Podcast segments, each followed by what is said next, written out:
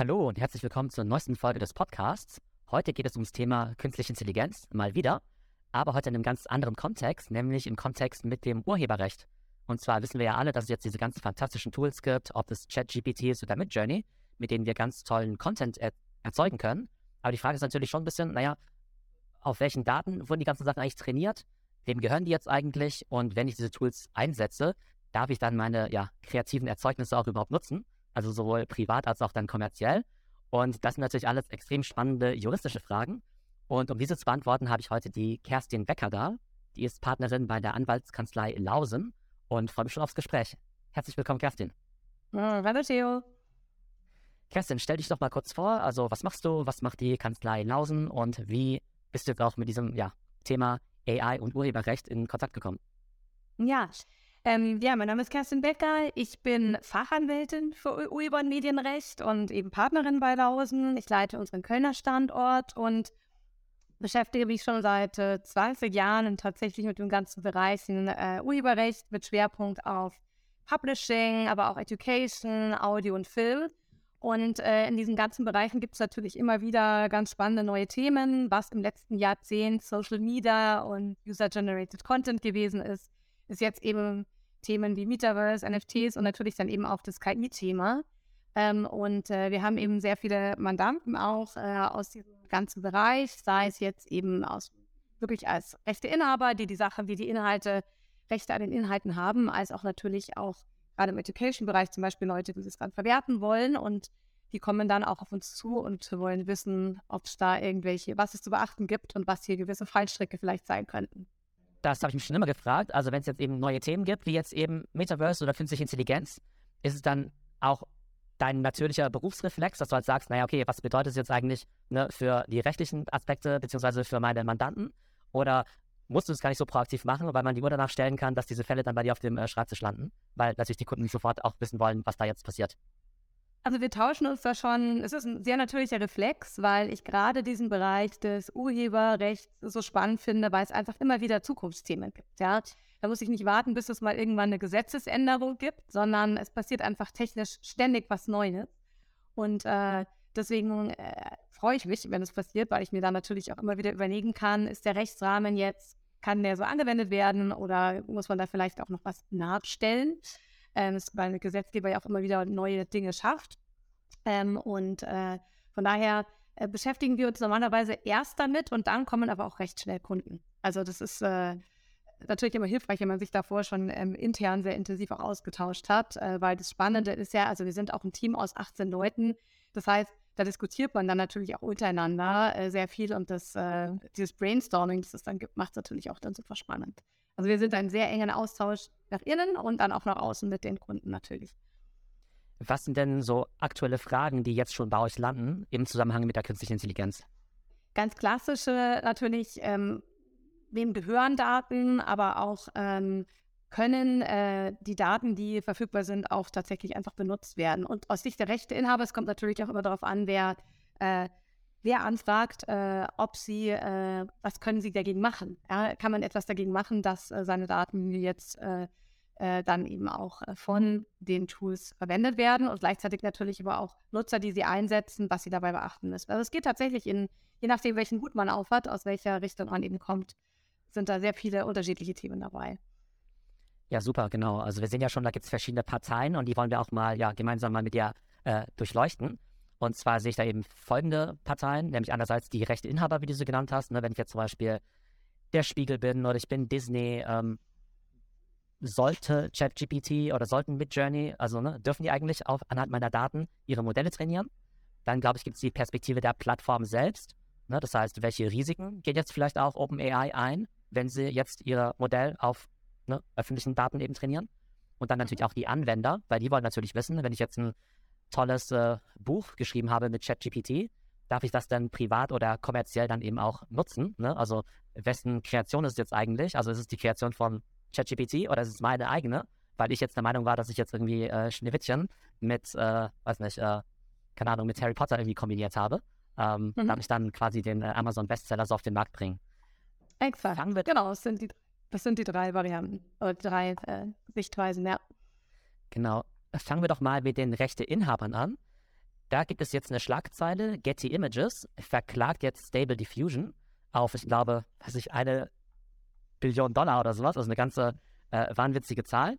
Und ähm, Stable Diffusion ist ja eines der ja, bekanntesten Text-to-Image-Modelle, also so ähnlich wie DALI. Das heißt, wenn ihr jetzt irgendwie eingebt, sowas wie ähm, Karibische Insel und äh, Motorboot, dann versteht ja das Modell Stable Diffusion, okay, was ist eine karibische Insel, was ist ein Motorboot, was ist eine Yacht. Und dann wird das Bild ja neu erstellt. Das Ganze basiert natürlich auf irgendwelchen Trainingsdaten, weil die sich ja vorher irgendwie Millionen oder Milliarden von Bildern angeschaut haben.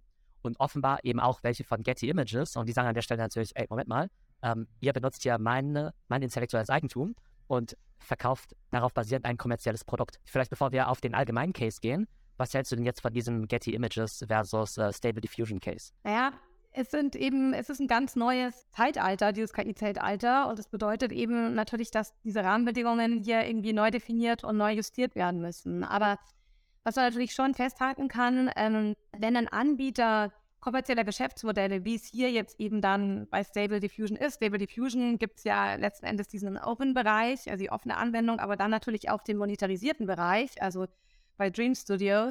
Und wenn ich jetzt irgendwie als ähm, Anbieter gewissermaßen auf dem Fundament anderer, das ist in dem Fall Getty Images, hier äh, mein Modell aufbaue, ähm, ohne was zu zahlen und dann in die direkte Konkurrenz letzten Endes zu Getty Images trete, dann ähm, ist das aus meiner Sicht schon zu korrigieren. Also, weil man muss ja sehen, Getty Images betreibt ja einen unglaublichen finanziellen Aufwand, um seine Bilddatenbank zu schaffen und auch Azure zu halten, weil da geht es ja nicht nur um Fotos, sondern Getty Images hat da ja auch die Titel, ganz detaillierte Bildbeschreibungen. Also die sind ja, da steht dann eben nicht nur karibische Insel drinnen, sondern da steht dann ganz genau, welche karibische Insel das, das ist, mit noch weiteren Einzelheiten dazu.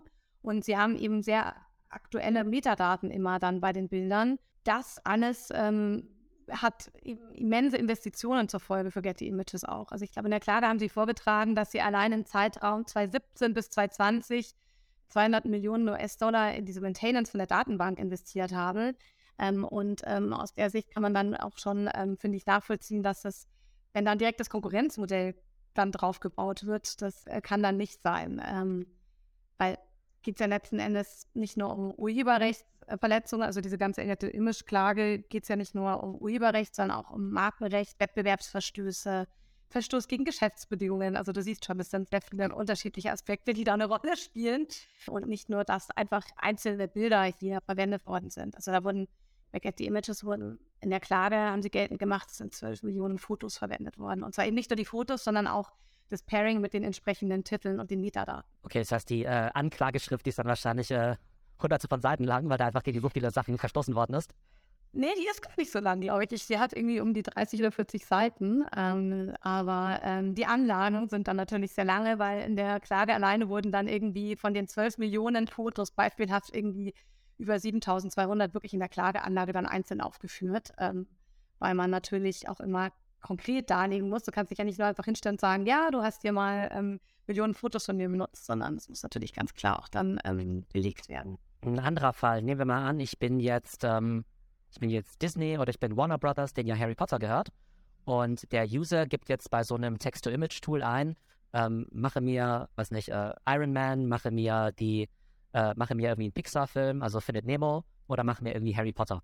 Und dann wird im Stil von Harry Potter meinetwegen irgendein Bild jetzt erzeugt. Wie siehst du das denn rechtlich? Ist das jetzt problematisch oder kann man sagen, naja gut, äh, Harry Potter ist halt ein, also jeder kann ja irgendwie einen Jungen mit einem weiß nicht, mit, einer, mit einem Blitz auf der Stirn irgendwie darstellen. Das könnte ja auch unproblematisch sein. Das kannst du ganz zu Juristenantwort. Es kommt natürlich auch immer darauf an. Ja? Also gerade im Urheberrecht ist es oft eine Einzelfallbetrachtung, weil ähm, wenn du ähm, vielleicht mal von vorne angefangen. Also urheberrechtlich geschützt sind nur Werke und zwar auch äh, persönliche geistige Schöpfungen, sagt man, also von Menschen geschaffene Werke.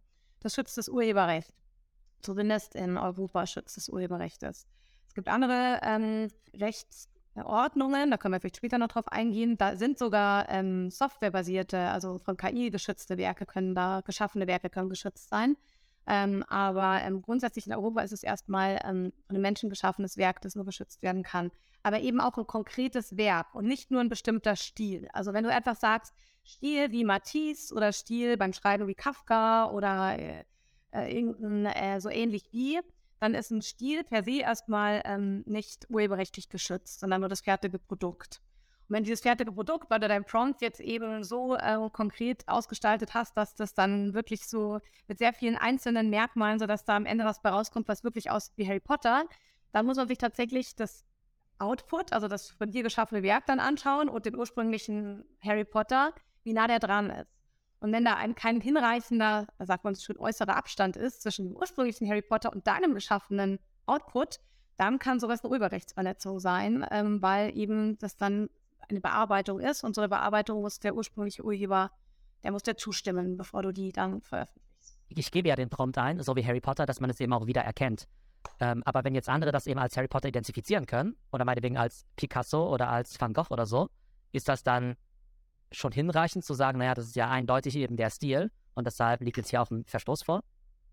Also der Stil, das ist eben jetzt genau der Unterschied, ob es die konkrete Figur Harry Potter ist, das ist ja kein Stil, sondern Harry Potter ist dann wirklich das konkrete, die konkrete Figur, die genauso aussieht, ja, die ist geschützt. Aber der Stil nur eben Picassos blaue Periode oder ähm, ein bestimmter äh, impressionistischer Stil oder irgendwie ein Stil von einem bestimmten Künstler, der als solcher wäre nicht geschützt. Also so, so Art Style-alike ähm, wäre kein Problem, weil ein Stil eben nicht urheberrechtlich geschützt ist. Das ist zu abstrakt.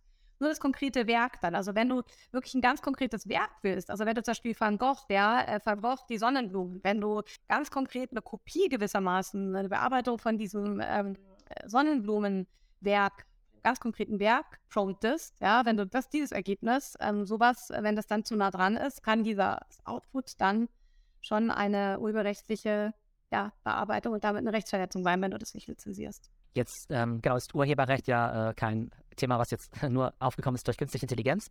Also auch im Musikbereich gibt es natürlich Leute, die irgendwelche Sachen remixen, ne? Irgendwelche DJs, die nehmen sich ja ein Sample hier, eine Passage dort und äh, bauen dann eben einen Song zusammen.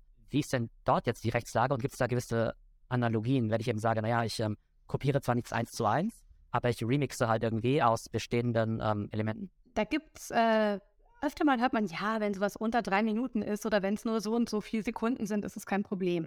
Aber ähm, so ist es streng genommen nicht. Also erstmal gilt, ähm, dass du ähm, beim Remix eben, da nutzt du ja auch die, die Musikaufnahme gewissermaßen von dem entsprechenden Musikproduzenten und das auch dann der Künstler hat da Rechte dran, dann ob der es eingesungen hat oder eingespielt hat. Und wenn du es verwendest, gilt erstmal der Grundsatz, an sich musst du es ähm, lizenzieren. Aber du hast dann natürlich nochmal die Besonderheit, und da gibt es schon Rechtsprechung hoch und runter. So Metall auf Metall heißt, wieder streiten sich die Gerichte schon zum x-ten Mal bis hoch zum Europäischen Gerichtshof und dann auch wieder runter zum Bundesgerichtshof, inwieweit eben die Kunstfreiheit dann eben des anderen, der das remixt, ähm, ob die dann ähm, gewissermaßen wichtiger ist. Klar, da kann man schon mit diesem Remixen, dass du sagst, ähm, ja, hier ist dann die Kunstfreiheit, ist äh, überwiegt. Äh, es entscheidend ist immer letzten Endes, ob dieser dieses ursprüngliche Werk, was du verwendet hast, ob das verblasst. Ja, ob du, du musst halt wirklich was Eigenes auch dazu schaffen. Das ist eigentlich so das Entscheidende, dass, dass du nicht einfach nur ein Werk nehmen kannst und dann so ein bisschen was änderst und das sehr ähnlich dran anlehnst, sondern du musst schon was Neues schaffen und dieses Alte muss letzten Endes nur eine Inspiration sein und muss verblassen sagt man, sagen die Juristen dazu. Was ich mich jetzt auf der ganz praktischen Ebene frage, ist, ähm, als Rechteinhaber, woher weißt du denn überhaupt, dass deine Sachen da jetzt irgendwo verwendet worden sind? Also welche Art von Monitoring-Tools gibt es da vielleicht auch? Also ich nehme mal ein Beispiel. Nehmen wir an, irgendjemand gibt bei ChatGPT ein, was ist das Metaverse? Ne, und dann kommt irgendwie eine Antwort dabei raus. Und nehmen wir mal an, die Antwort ähm, speist sich zu 20% aus Artikeln von der New York Times, zu 50% aus Artikeln von, vom Spiegel und zu 30 Prozent aus meinen Podcast-Folgen, die ich zum Thema Metaverse jetzt verfasst habe. Woher weiß ich denn überhaupt, dass da sozusagen mein geistiges Eigentum da reingeflossen ist und ähm, welche Ansprüche habe ich in so einem Fall? Ja, das ist genau letztendlich das Problem, nämlich dass du es nicht nachweisen kannst derzeit, dass es einfach wahnsinnig schwierig ist. Äh, es gibt keine Transparenz, ja, es gibt ja nicht jetzt irgendwie derzeit eine Regulierung, dass irgendwie die KIs äh, genau kenntlich machen müssen, woher sie die Trainingsdaten haben und die einen bestimmten Urheber oder auch die Teile davon einem Urheber oder einer Quelle zuordnen müssen. Bei den Klagen, die es derzeit eben äh, UK und in USA gibt, ähm, eben zum Beispiel gegen Stable Diffusion, ähm, da ist der Nachweis deswegen ähm, zum Beispiel möglich, weil ähm, ja die ähm, KI über den frei verfügbaren Datensatz von Lion trainiert wurde. Also das steht für Large Scale AI Open Network. Und äh, da in diesem Datensatz sind die einzelnen URLs, aus denen die Bilder stammen, ähm, die sind veröffentlicht und daher kann man die auslesen. Ja, also da sind die, Herkunft der Trainingsdaten ist da, kann man da leichter herausfinden. Äh, ansonsten auf Dauer, wie finde ich das raus? Also es gibt ja schon erste Tendenzen, so, dass es so Reverse-Software gibt, zum Beispiel haveibeentrained.com, ist ja die Webseite. Ähm, und da kannst du dann einfach wirklich eingeben, ob deine, ob deine Bilder vor allem eben verwendet worden sind, um, um hier äh, eine KI zu trainieren oder eine bestimmte KI zu trainieren. Und das wird sicherlich auf Dauer mehr kommen, aber das ist eigentlich auch nur Software betrieben. Also so wie es jetzt eben die KI-Trainingsdaten verwendet, um, um ähm, hier äh, den entsprechende, um trainiert zu werden, äh, wird es dann eben entsprechend später dann diese Reverse-Software geben, in der, in der ich dann noch versuchen muss, rauszufinden, ob meine Werke verwendet worden sind. Faktisch ist es sonst nicht möglich im Moment. Das äh, genau stellt mir im Alltag aber jetzt ja relativ kompliziert vor, weil ich dann ja erstmal überhaupt feststellen muss, dass vielleicht meine Sachen verwendet worden sind und dann muss ich das ja noch manuell suchen. Ähm, mhm. Ich würde mir vorstellen, wahrscheinlich auch eine super Business Opportunity, ähm, dass es ja irgendwelche, was ich, genauso wie es ja Social Media Monitoring Tools gibt oder irgendwie Amazon Monitoring Tools, wo ja vielleicht auch die äh, Verstöße erkannt werden. Ich würde es mir doch so vorstellen, dass wenn ich jetzt irgendwie Walt Disney bin, dass ich jetzt irgendwie eine Software habe und da kriege ich dann irgendwie so einen Ping oder so ein Pop-up, wo es dann irgendwie heißt, okay, heute irgendwie äh, 394 neue Inhalte identifiziert, wo mit einer Wahrscheinlichkeit von 77 Prozent meine Anna und Elsa von Frozen irgendwie plagiiert worden sind. Ähm, mhm. Gibt es sowas schon oder wird sowas kommen? Meines Wissens nicht. Ähm, da müsste es wahrscheinlich eher die Techniker fragen.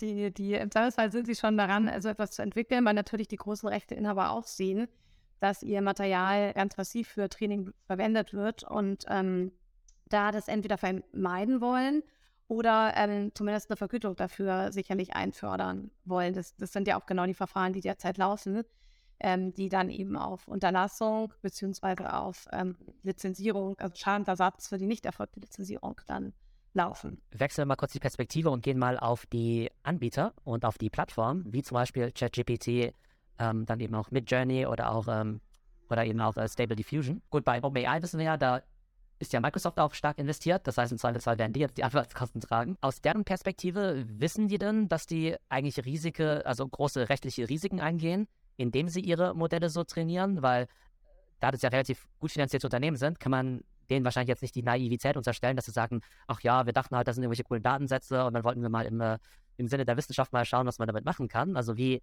wie denken die denn über das Thema nach? Also die können ja nicht tatsächlich denken, dass das ähm, dass die das einfach so machen dürfen.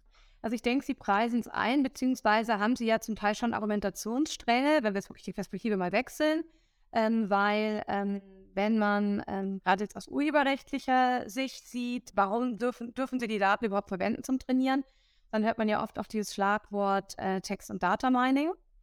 Ja, ähm, also sie äh, berufen sich eben dann darauf, dass äh, es seit 2019 gibt es eben eine, e auf der EU-Ebene gibt es eine Richtlinie, die sagt, dass ich eben Kopien erstellen darf von äh, geschützten Werken, um ähm, Text- und Data Mining zu betreiben. Jetzt ist die Frage, was ist Text- und Data Mining?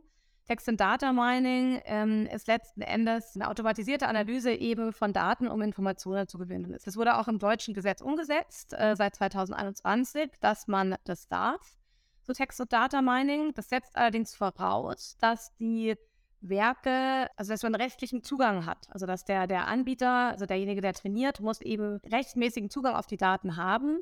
Jetzt ist eben die Frage, was heißt eigentlich rechtmäßiger Zugang? Ist jetzt zum Beispiel eine öffentlich zugängliche Website, ist die jetzt, ist die jetzt rechtmäßig zugänglich? Das ist die Frage, schaut man sich das rein technisch oder auch rechtlich an? Also erstmal brauche ich einen legalen Zugang. Also ich darf die, den, der Content darf nicht hinter irgendwie einer Paywall oder so stehen. Ja, also das muss wirklich der Öffentlichkeit zugänglich sein. Und dann darf eben der Rechteinhaber kein sogenanntes Opt-out erklärt haben. Der kann auf seiner Website, ähm, in seinen AGBs oder im Impressum kann eben ein Rechteinhaber erklären, dass er kein Text- und Data-Mining erlaubt. Wenn es online ist, dann muss er das auch maschinenlesbar erklären. Und dann dürfen eben diese Entwickler von KI, die diese Dateien nicht für Trainingsdaten verwenden. Also sie können dann gewissermaßen hier ihre Risiken reduzieren, wenn sie tatsächlich auf solchen Websites, zu denen sie legalen Zugang haben, trainieren. Da muss ich jetzt auch überlegen, oder sollte man sich aus Sicht, aus Sicht eines äh, KI-Entwicklers, sollte man sich dann auch noch überlegen, naja, ist diese Website eigentlich auch legal? Also sind da, weil wenn ich jetzt zum Beispiel auf irgendeiner Webseite trainiere, wo ich weiß, da sind einfach alle Inhalte illegaler ins Netz gestellt worden, dann solltest du eine Webseite sicherlich nicht verwenden. Ja. ähm, weil ähm, das sicherlich äh, nicht hier dann gehe ich ein hohes Risiko ein. Unterm Strich sind eben die, können Sie sich über diese Text- und Data-Mining-Schranke, äh, wird eben sehr viel, wird argumentiert, dass man deswegen ähm, Daten nutzen kann. Und dann kann ich natürlich auch Datensätze lizenzieren oder ich kann aus irgendwelchen Open ähm, Access Projekten, auch irgendwelchen Open Source Projekten Dateien verwenden, um sie zu trainieren. Also ich kann da meine Risiken schon ähm, reduzieren dann. Das heißt, wenn ich jetzt ähm, selbst Rechteinhaber bin oder eben Inhalte erstelle, das heißt, ich muss da verschiedene Entscheidungen treffen. Also A, ist es frei zugänglich, ja oder nein? Also hinter der Paywall, ja oder nein? Und dann, ob ich quasi dieses äh, Opt-out mache. Aber ja. wenn ich das eben nicht mache, muss ich dann sozusagen davon ausgehen, dass alles, was im Internet eben auf meiner Webseite verfügbar ist, dann eben auch von anderen, also nicht nur zu Trainingszwecken genutzt werden darf, sondern eben auch, um daraus neue Antworten zu generieren. Das ist letztendlich genau ist der gute Punkt. Das ist nicht das neue Antworten, sondern eigentlich ein neues Geschäftsmodell draufzusetzen. Also weil das eine ist, also was zulässig ist, ist eben dieses Text- und Data-Mining. Aber das Text- und Data-Mining, wie gesagt, ist eigentlich nur automatisierte Analyse und Informationen zu gewinnen. Jetzt ist eben die gute Frage, ob auch diese Text- und Data-Mining-Ausnahme auch so einen Fall abdeckt, dass ich eigentlich ein ganzes Business Case drauf aufbaue, ja, wie es jetzt eine Journey macht oder eben auch Stability AI, äh, die, die ja dann nicht nur Datensätze trainieren, sondern eigentlich die Ergebnisse dann mhm. wiederum verkaufen, ja, indem sie da eben durch ein Abo oder so ähm, du was zahlst, um, um hier ähm, das zu nutzen und irgendwie einen Output zu kreieren. Und das ist eben tatsächlich die Frage, ob dann dieses Text- und Data Mining das noch abdeckt, weil ähm, die Rechteinhaber kriegen keinerlei Entschädigungszahlungen beim Text- und Data Mining. Also das ist äh, normalerweise hast du im Urheberrecht eben, wenn es Ausnahmen gibt, gibt so Entschädigungsansprüche, wenn, wenn dann ein, jemand was nutzen darf. Und das sieht Text- und Data Mining derzeit nicht vor, weil das schlicht und ergreifend, als es damals kreiert worden ist, man noch nicht an solche Modelle gedacht hat. Die hatte man nicht vor Augen. Da ging es wirklich mehr um die Datenanalyse und nicht um so neue Geschäftsmodelle damit basierend auf KI. Spannend ist ja auch, dass Content ja nicht nur auf der eigenen Plattform veröffentlicht wird, also auf meiner eigenen Webseite, was ich theo.net zum Beispiel, sondern ich ja auch äh, Content auf YouTube oder sonst wo uploade. Ne? Und da mhm. kann ich ja, dementsprechend habe ich ja relativ wenig Einfluss jetzt drauf, ähm, was damit passiert, weil ich da jetzt nicht selbst die AGBs eben gestalten kann. Wie siehst du denn sozusagen die Gemengelage bei Plattformen für User-Generated Content, also YouTube zum Beispiel, und jetzt eben auch den ähm, Menschen, die da was hochladen? Also im Augenblick, in dem ich jetzt einen Podcast jetzt bei YouTube hochlade, ähm, ist dann immer noch mein äh, kreatives Erzeugnis oder habe ich es dann irgendwie an YouTube übertragen? Und müssen die dann wiederum sich überlegen, ob sie da eine Art Opt-out machen wollen, damit meine YouTube-Videos auf deren Plattform nicht von irgendeinem Crawler durchsucht werden? Also wie ist da die Gemengelage? Ah, du meinst jetzt zum nochmal zur, wer, wer muss dann für das Opt-out sorgen?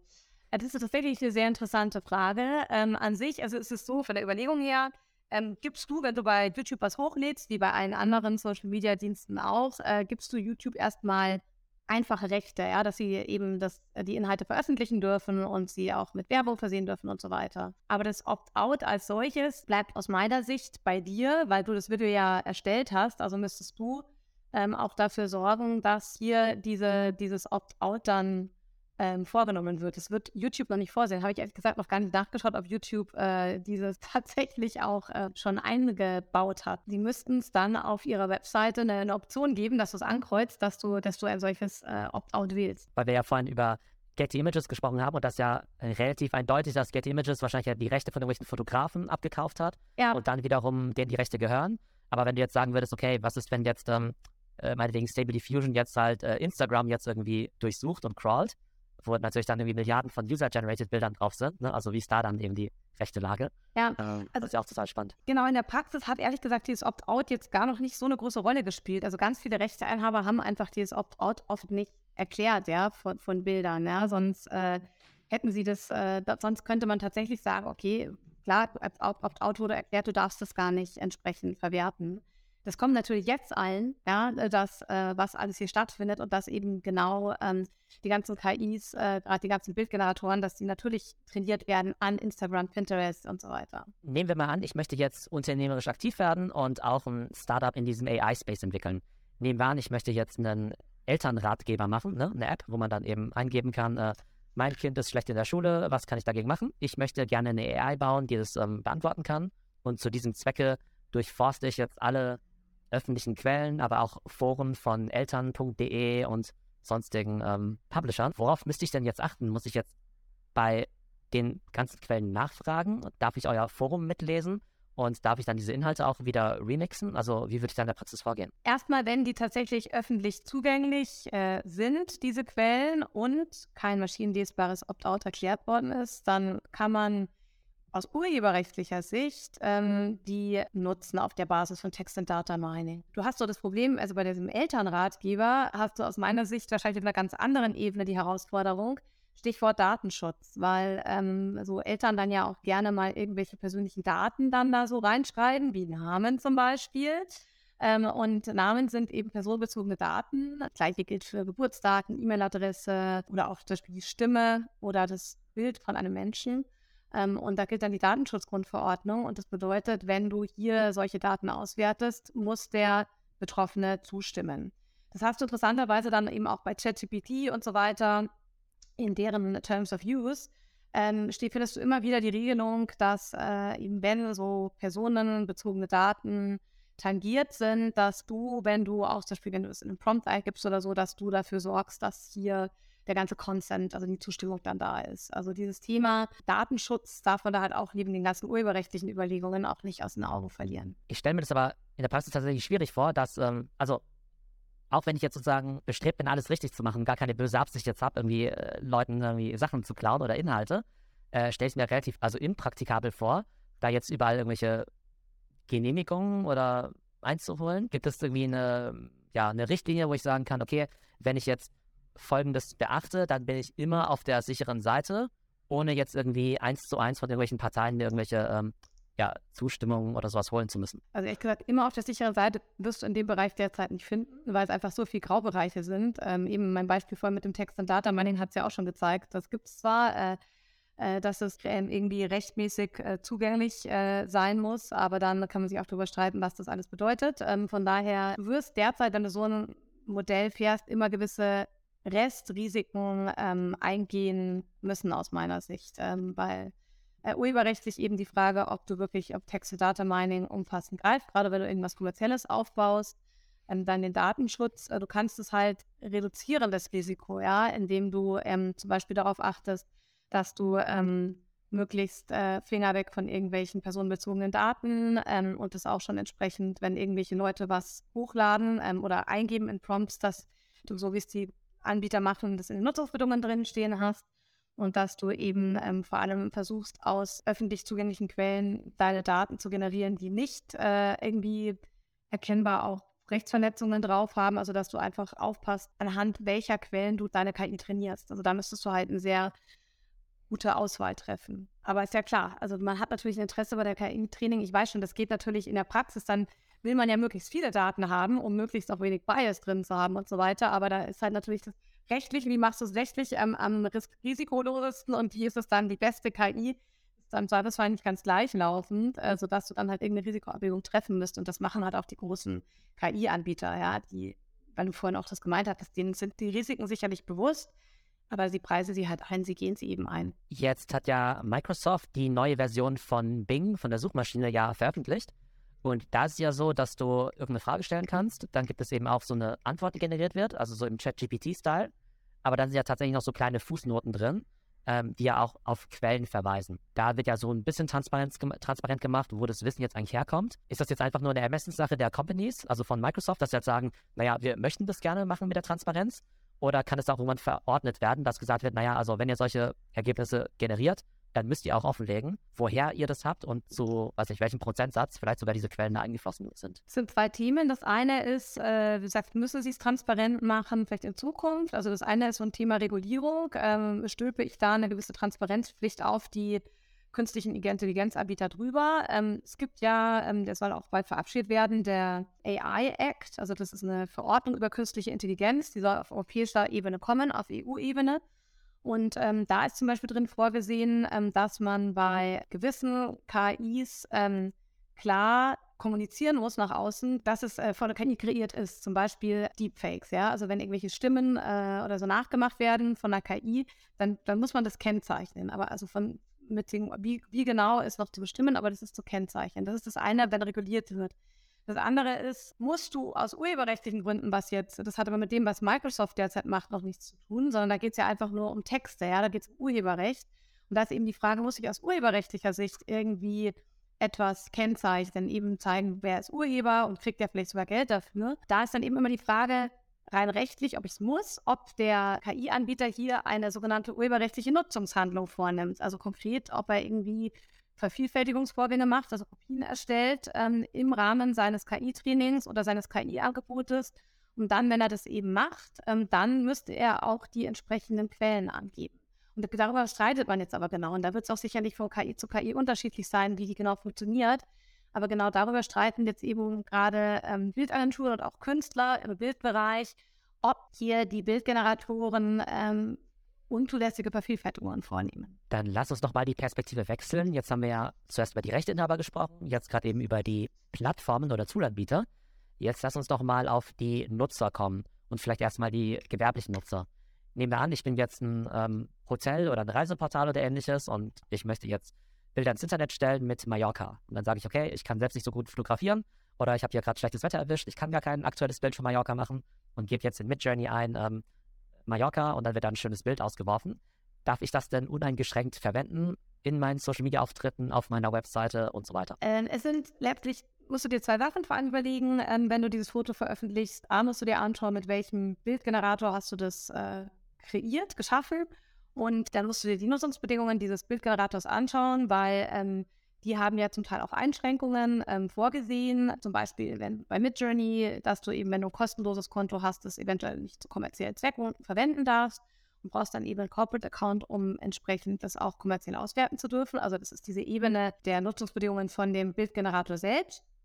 Und die zweite ähm, Ebene ist vor allem, begehst du jetzt, wenn du ähm, dieses Foto veröffentlichst, vielleicht eine Urheberrechtsverletzung, ähm, wenn dieses Foto illegal sein sollte. Ähm, und grundsätzlich bist du als Nutzer natürlich schon verantwortlich für das, für den Output. Aber durch diesen Output, gerade bei deinem Beispiel von dem Foto von Mallorca, da jetzt ein Urheberrechts, dass da jetzt wirklich dann dieser Output, also das Werk, was du durch deinen Prompt geschaffen hast, dass das eine Urheberrechtsverletzung darstellt, ist da ja eher unwahrscheinlich. Das ist eher problematisch bei so Themen, die wir eingangs hatten, ja, dass du eine Bearbeitung eben hast von, von einem schon bestehenden Werk, wie zum Beispiel, wenn du Harry Potter oder Pikachu, wenn du eben in deinen Prompts etwas eingibst, was dann eine sehr hohe Nähe zu einer Urheberrechtsverletzung schaffen kann, weil du einfach ein bestehendes Werk kopierst äh, oder nur leicht bearbeitest, dann hast. Das halte ich jetzt in der Praxis bei Landschaftsfotos zum Beispiel für, für nicht so hoch das Risiko, aber ähm, wenn das irgendwie bekanntere Figuren oder so sind, ist das natürlich deutlich äh, problematischer. Da sollte man aufpassen als Nutzer. Aber nehmen wir mal an, ich habe jetzt diese Corporate-Lizenz gekauft und zahle meinetwegen meine, was weiß ich, 50, 100 Euro im Monat.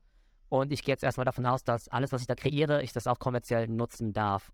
So, und jetzt stellt sich irgendwie raus, dass die Inhalte, die ich da geschaffen habe, vielleicht auch irgendein Urheberrecht verletzen. Ist das dann eine Sache zwischen, keine Ahnung, meinetwegen Disney und Midjourney? Weil Midjourney sozusagen ähm, seine AI eben auf Disney-Daten trainiert hat? Oder habe ich dann den Verstoß begangen, weil äh, ich das eingegeben habe, mach irgendwas, was aussieht wie Donald Duck? Also du hast kannst auf jeden Fall, das nennt man darüber richtig, in die Haftung genommen werden. Also du kannst äh, auf Unterlassung und Schadensersatz verklagt werden, weil du eben ja dieses aus Sicht von Disney äh, rechtsverletzende Foto veröffentlicht hast. Weil du hast es ja dann auf deiner Webseite veröffentlicht. Ja, und das ist eine sogenannte öffentliche Zugänglichmachung. Die nimmst du vor und für die haftest du dann auch. Frage ist immer, kann man dann zum Beispiel mit Journey in Regress nehmen? Ja, ähm, kannst du nicht, weil in den ganzen Nutzungsbedingungen steht immer drin, wir übernehmen überhaupt keine Verantwortung für die von dir geschaffenen Werke und so weiter. Gleichzeitig nehmen aber Rechteinhaber, ähm, denen ist es ja äh, deutlich wichtiger, erstmal die KI-Anbieter, ähm, die ja auch die Trainingsdaten, ähm, die Content für Training verwenden, äh, hier ähm, in, die Verantwortung zu bringen und dafür zu sorgen, dass die das entweder unterlassen oder ihnen eine Entschädigung dafür zahlen. Deswegen ähm, wird Disney, äh, oder hat man ja jetzt auch schon die Klage von Getty Images oder den Künstlern, gehen eben auch gegen die Anbieter der Bildgeneratoren selbst vor. Ob dann mit Erfolg, wird man sehen, ob dann eben diese Bildgeneratoren dafür haften urheberrechtlich.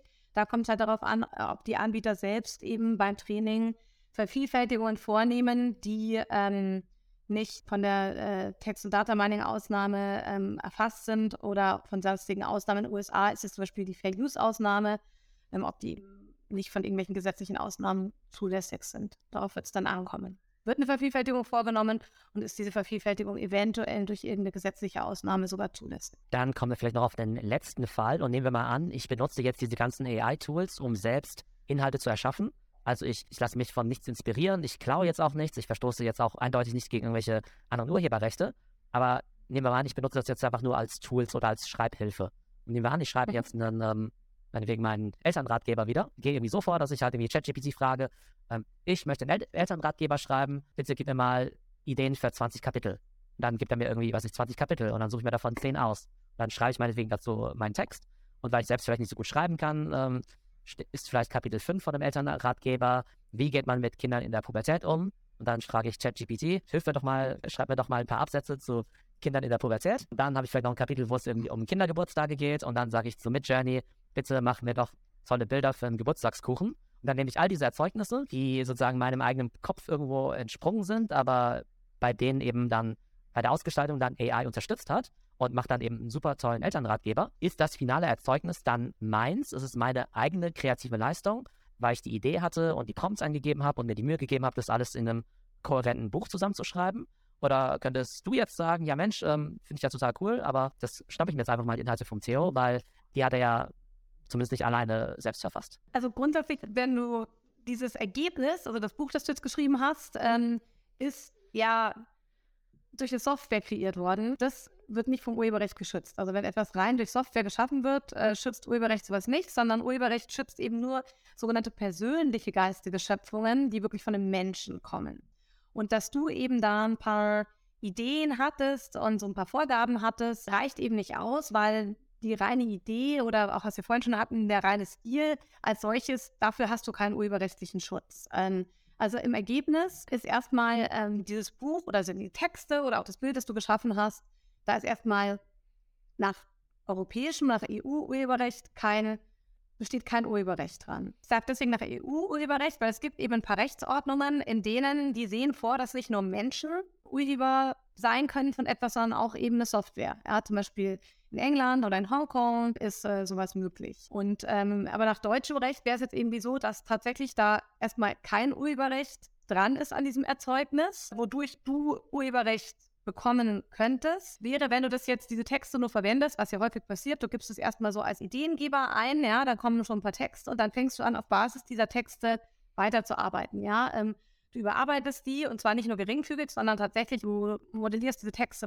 entwickelst die weiter, du arbeitest die sprachlich, ergänzt den Text. An diesen ganzen, ich nenne es jetzt mal Weiterbearbeitungsleistungen, da ist dann Urheberrecht dran.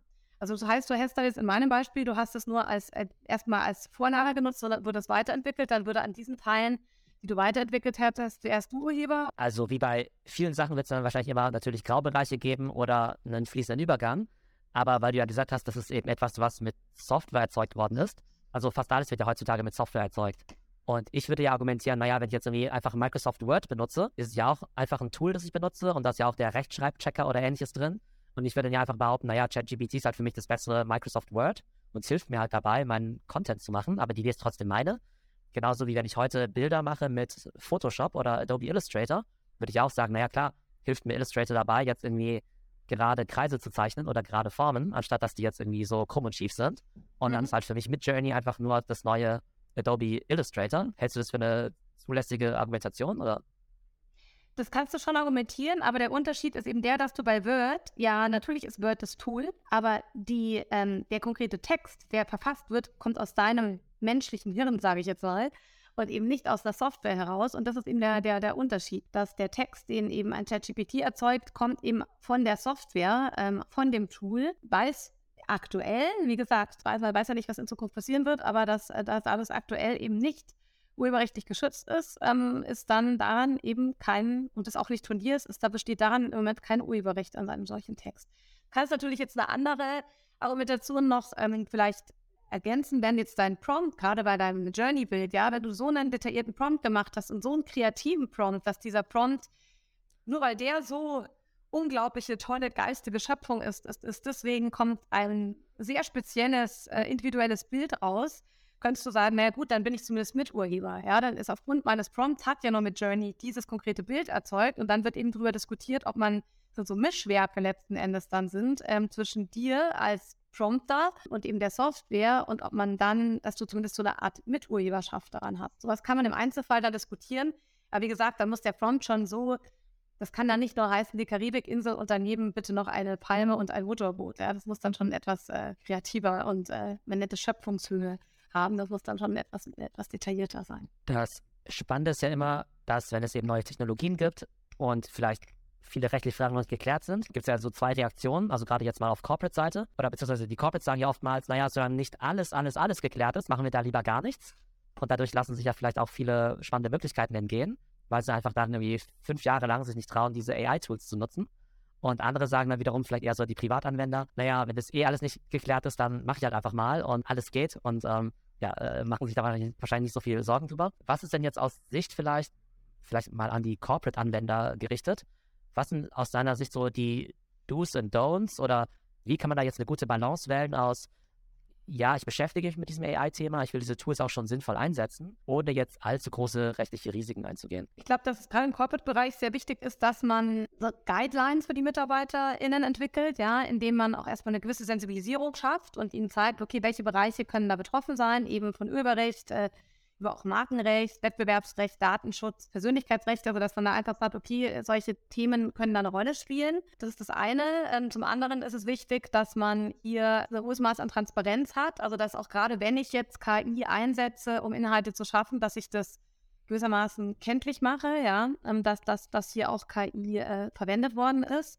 Und ich sehe KI hier auch ähm, als wie du es ja auch vorhin gesagt hast, also auch als vielleicht als Vorbereitungsstufe dann, ja. Also ich, ich heißt, ich verwende KI und äh, dann heißt es aber, weil ich eben als Nutzer der KI dann veran die Verantwortung kommen kann, ist es eben wichtig, dass ich das ähm, Ergebnis, was die KI geschaffen hat, dann nie ungeprüft einfach veröffentliche. Das heißt, ich sollte mir dann schon Ergebnisse angucken, auch da geht es ja auch um Aktualität, da geht es auch um Themen wie, ist etwas korrekt oder nicht korrekt? Also gerade, dass da keine unwahren Tatsachen drinstehen und so weiter. Also ich sollte KI-generierte Inhalte dann doch auch immer noch vom menschlichen Auge und Gehirn nochmal äh, überprüfen lassen und da auf jeden Fall eine Review machen und nicht einfach sagen, ja wunderbar, ist doch von der KI generiert, das wird jetzt alles einfach eins zu eins veröffentlicht, weil ich bin einfach auch als Nutzer, der ja dann diesen Inhalt veröffentlicht, kann ich in die Haftung kommen und deswegen ist es wichtig, dass ich da auch einfach immer noch im Driver Seat letzten Endes bin, also dass ich das, dass ich das überwache. Vielen Dank. Und jetzt als letzte Frage noch, für wie